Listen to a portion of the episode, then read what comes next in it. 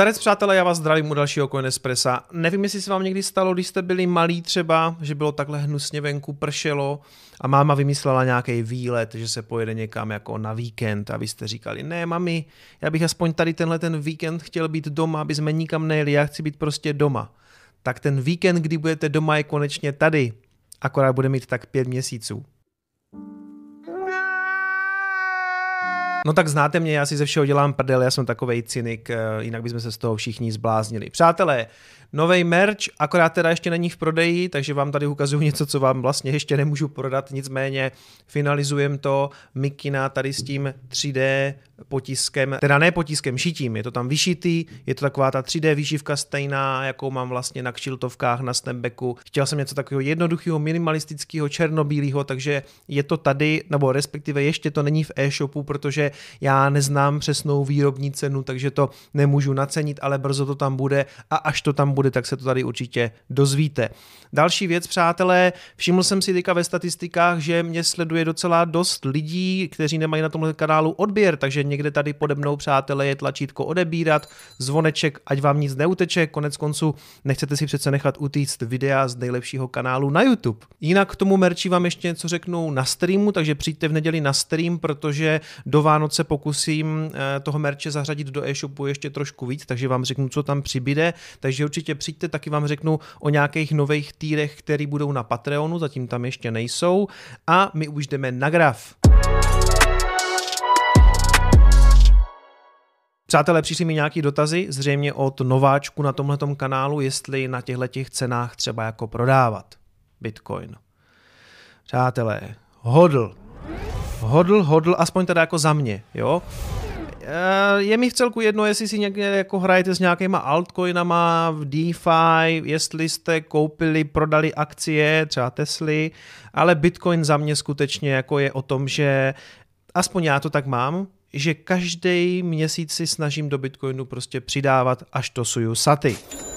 No, prostě jsem vám chtěl tady ukázat tu novou grafiku, co jsem zpracovával včera, že jo, takže jsem se chtěl jako pochlubit. Ale ano, za mě, když se budeme bavit primárně jako o Bitcoinu, tak Bitcoin se neprodává, aspoň teda já to nedělám a Bitcoin se hodluje a štosují se saty, ale já neříkám, že v budoucnu nějakou část neprodám, ale nějakou, eh, nějakou část si určitě vždycky nechám. Já jsem říkal moc krát, že někde kolem třeba 35-40 tisíc třeba něco jako málo prodám, možná budu prodávat eh, potom třeba ještě někde výš, já nevím, ale největší část, mm, nebo Bitcoin mám skutečně tak, že si myslím, že část eh, Bitcoinu podědí moje děti. Dobrý, pojďme na nějakou analýzu šarlatánskou.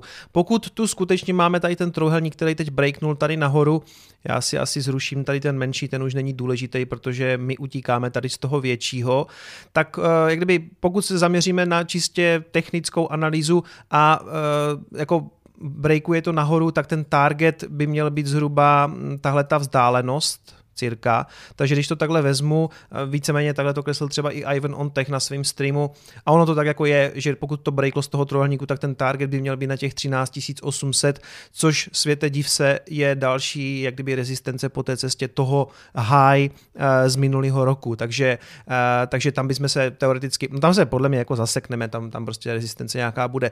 Ale já si myslím, že po cestě ještě nějaký budou, konec konců vidíte, že teďka se pereme z 11,5, uh, takže já si nemyslím, že bychom teďka rychle vyletěli na 13 800, ale Bitcoin vždycky umí překvapit. Pokud bych si měl na něco vsadit, tak je to asi zase nějaká konsolidace tady na těchto těch úrovních kolem těch 11 300, 11 400.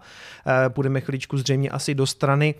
Eh, tam pořád, a to mě jako celku překvapuje, pořád ještě nepřišel žádnej ten, žádná ta velká objemová svíčka, takže já na ní vlastně pořád čekám. Ono se klidně může stát, že teď to jako prostě střelí a pořád si myslím, že v tuhle tu chvíli já vím, že je to taková předpověď, nepředpověď, ale ono je to tak jako 50-50. Teda za mě jako spíš nahoru samozřejmě, jo, ale nikde není napsaný, e, že můžeme spadnout zpátky do toho trojuhelníku, byl by to jako takový velký fake out a e, mohli bychom jít klidně níž, to se prostě může stát. Klidně můžeme jít otestovat 10 tisíc, klidně můžeme jít zavřít ten gap, co tam je. Od 9600 do 10 tisíc je tam pořád ten gap a já bych na něho nerad tady zapomněl, protože my ho prostě vyplnit můžeme. Taky myslím, že jsme úplně nezavřeli ten gap, co je mezi 11 100 a se musím podívat, jak to tam je. Tohle to je ten futures, uh, futures graph, ale to vypadá, že ten gap je víceméně uzavřený pomocí té dnešní svíčky. To vypadá, že ten gap se uzavřel. Ale jak říkám, tady je potom ten druhý, když si ho tady vyznačíme, tak to je ten druhý, kam se ten graf klidně samozřejmě může jít podívat. Jo? Je to nějakých těch 9000, řekněme 9600 až 9900, to je jedno. Zpátky na tu aktuální situaci. Um, jak říkám, prostě mm, za mě je skutečně jako dva scénáře, buď teda, buď se teda zřítíme, půjdeme vyplnit ten gap, a nebo se prostě klidně může stát teďka, že tam třískne nějaký obrovský objem, protože jsme ho doteďka neviděli, doteďka to nepřišlo a prostě to může letět tady klidně o litr nahoru. Možná vám to přijde moc velký úlet, ale podívejte se, co se stalo tady, když to vlastně uteklo z toho minulého trianglu, tak tady ten pohyb byl taky obrovský. Takže ono se takového něco klidně může opakovat. A pokud jsme v bull marketu, jakože si myslím, že jsme v bull marketu, sentiment je obecně spíš pozitivní, i, i vlastně bez toho stimulu amerického, tak se taková věc klidně může stát. Poslední věc, na kterou bych se rád podíval, je dominance Bitcoinu. Když se podíváte na dominanci, tak vidíte, že tady bylo nějaký takový, řekněme, trošku dvojitý dno, a Bitcoin zase začal stoupat oproti altcoinům. To znamená, že eh, ta tržní kapitalizace se přesouvá teďka z altu do Bitcoinu. To konec konců asi vidíte na svých portfolích, že možná vám trošku krvácí alty, zatímco Bitcoin eh, spíš v minulých dnech rostl, respektive teďka spíš jako konsoliduje. A když se podíváte na nějaký delší, na nějakou delší historii toho grafu, tak ona to, jak kdyby není žádná, eh, žádná, žádná extrémní situace. Já si myslím nakonec, a to mám Bitcoin fakt jako velmi rád, tak si myslím, že, že dominance bude klesat v bull marketu. Myslím si, že se podíváme bez problémů pod 50%, že nakonec jako alty pojedou možná trošku rychleji než Bitcoin. Takže já tohleto považuji spíš za nějakou korekci a očekávám potom, až se, až se jako Bitcoin zase rozjede, že ty alty toho začnou následovat, zase se něco z toho Bitcoinu přelije do těch altů a možná tady půjdeme teďka chvilku třeba takhle nahoru s dominancí Bitcoinu, ale výhledově si myslím, že prostě v bull marketu klesneme pod 50%. Jdeme na zprávy. Kafičko, krále. Ty jsi čekal za dveřma, nebo co? Chceš než to řekneš větu? Jo, jo, dík.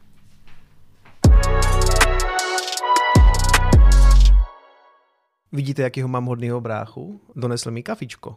Kde to skvělý otrok. Chybí mu jen mozek.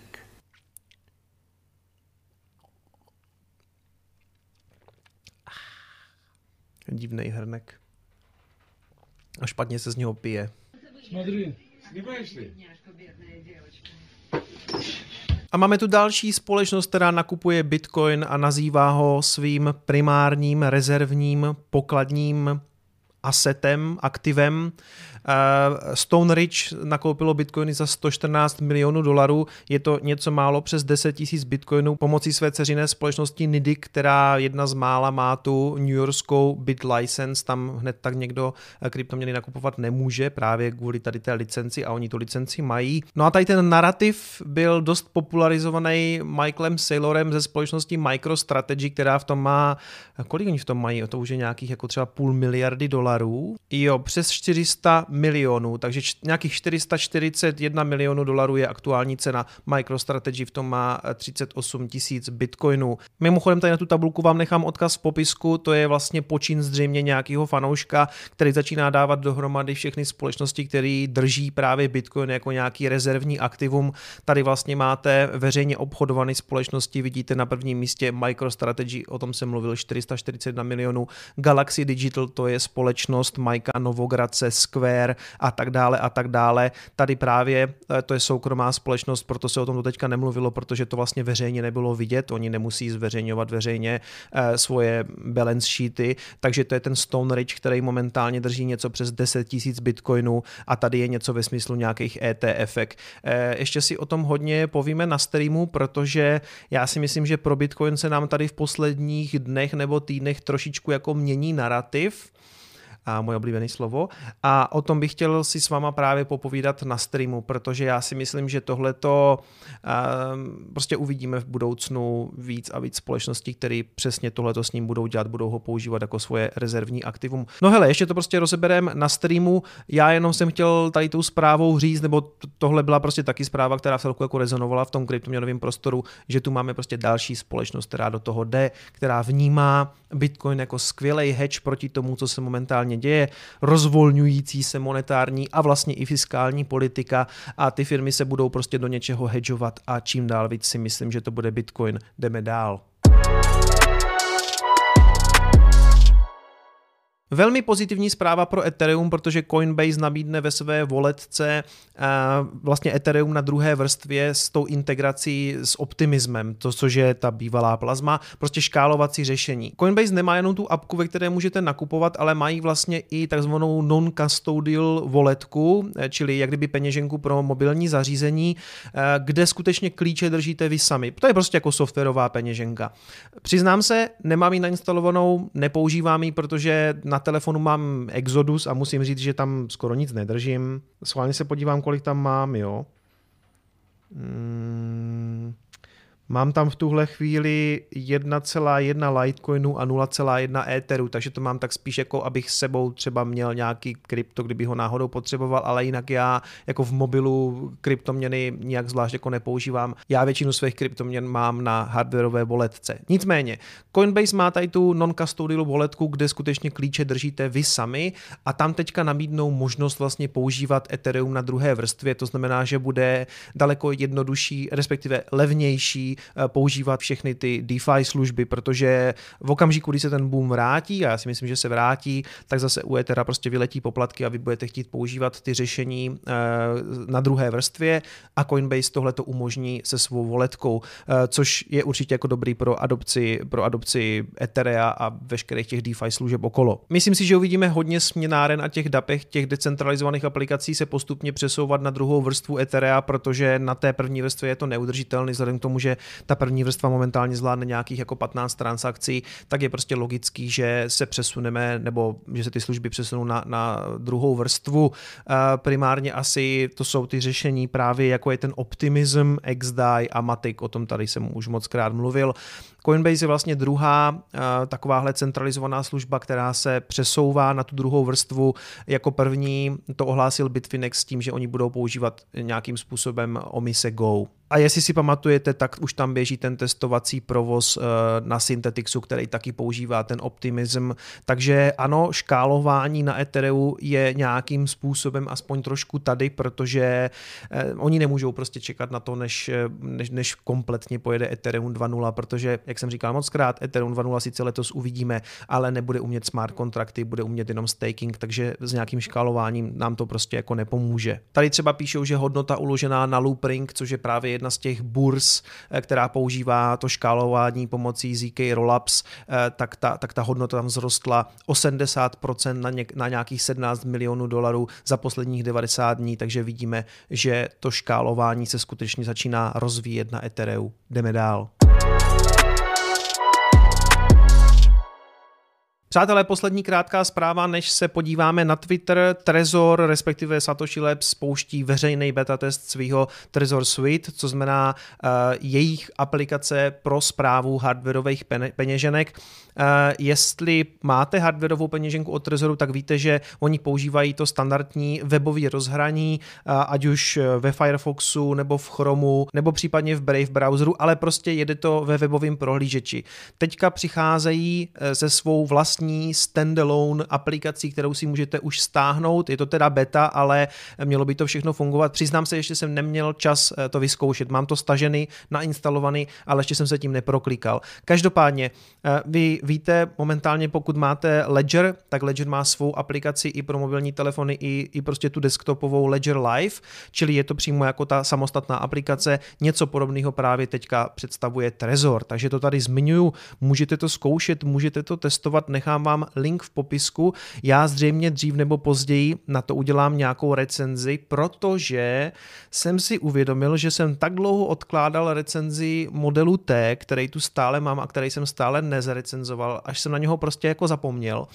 Nicméně, teď je prostě ideální čas to zařadit, eh, takže si myslím, že někdy během listopadu uvidíte u mě tady na kanálu recenzi Trezoru Trezoru, recenzi Trezoru T a rovnou to spojíme s tím, že vám ukážu tuhletu novou aplikaci. Jdeme na Twitter. Larry Čermák tweetnul, že blog spouští svůj analytický dashboard, tady je, eh, takže se můžete podívat klasicky na transakce za sedm dní, aktivitu sítě, eh, denní objemy a tak dále. Všechny takové ty takzvané on-chain data, které můžete tady procházet. Je to úplně zadarmo, není tam ani žádná registrace, nic takového. Z bloku se tím pádem stává něco mezi takovým tím klasickým kryptoměnovým magazínem a do jisté míry i analytickou platformou, takže já to velice cením. Je to další vlastně místo, kde můžete prostě koukat na ty on-chain metriky, pokud vám třeba nevyhovuje z nějakého důvodu Glassnode. Nicméně eh, mám pocit, že takhle na první pohled to na mě jako působí líp než Glassnode, jako přehledněji. Ještě to nemám úplně přesně proklikaný, ale tak z toho prvního pohledu prostě mně přijde, že pokud vás jako zajímají ty data a metriky, eh, tak to může být pro vás jako zajímavý zdroj informací. Odkaz vám nechám v popisku. Tyler Winklevoss sdílel jako mnoho ostatních na Twitteru, protože to je článek, který teďka docela letí. Tady ten článek právě rozhovor s Raulem Polem o tom, že Raul Paul si prostě myslí, že do pěti let Bitcoin bude nebo může stát jeden milion dolarů.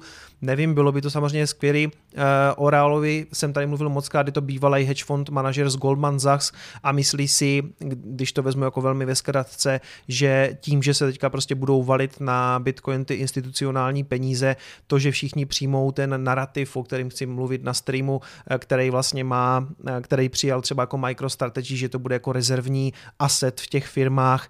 No zkrátka, že tam nateče tolik peněz, že by to mělo posunout do pěti let Bitcoin na 1 milion dolarů.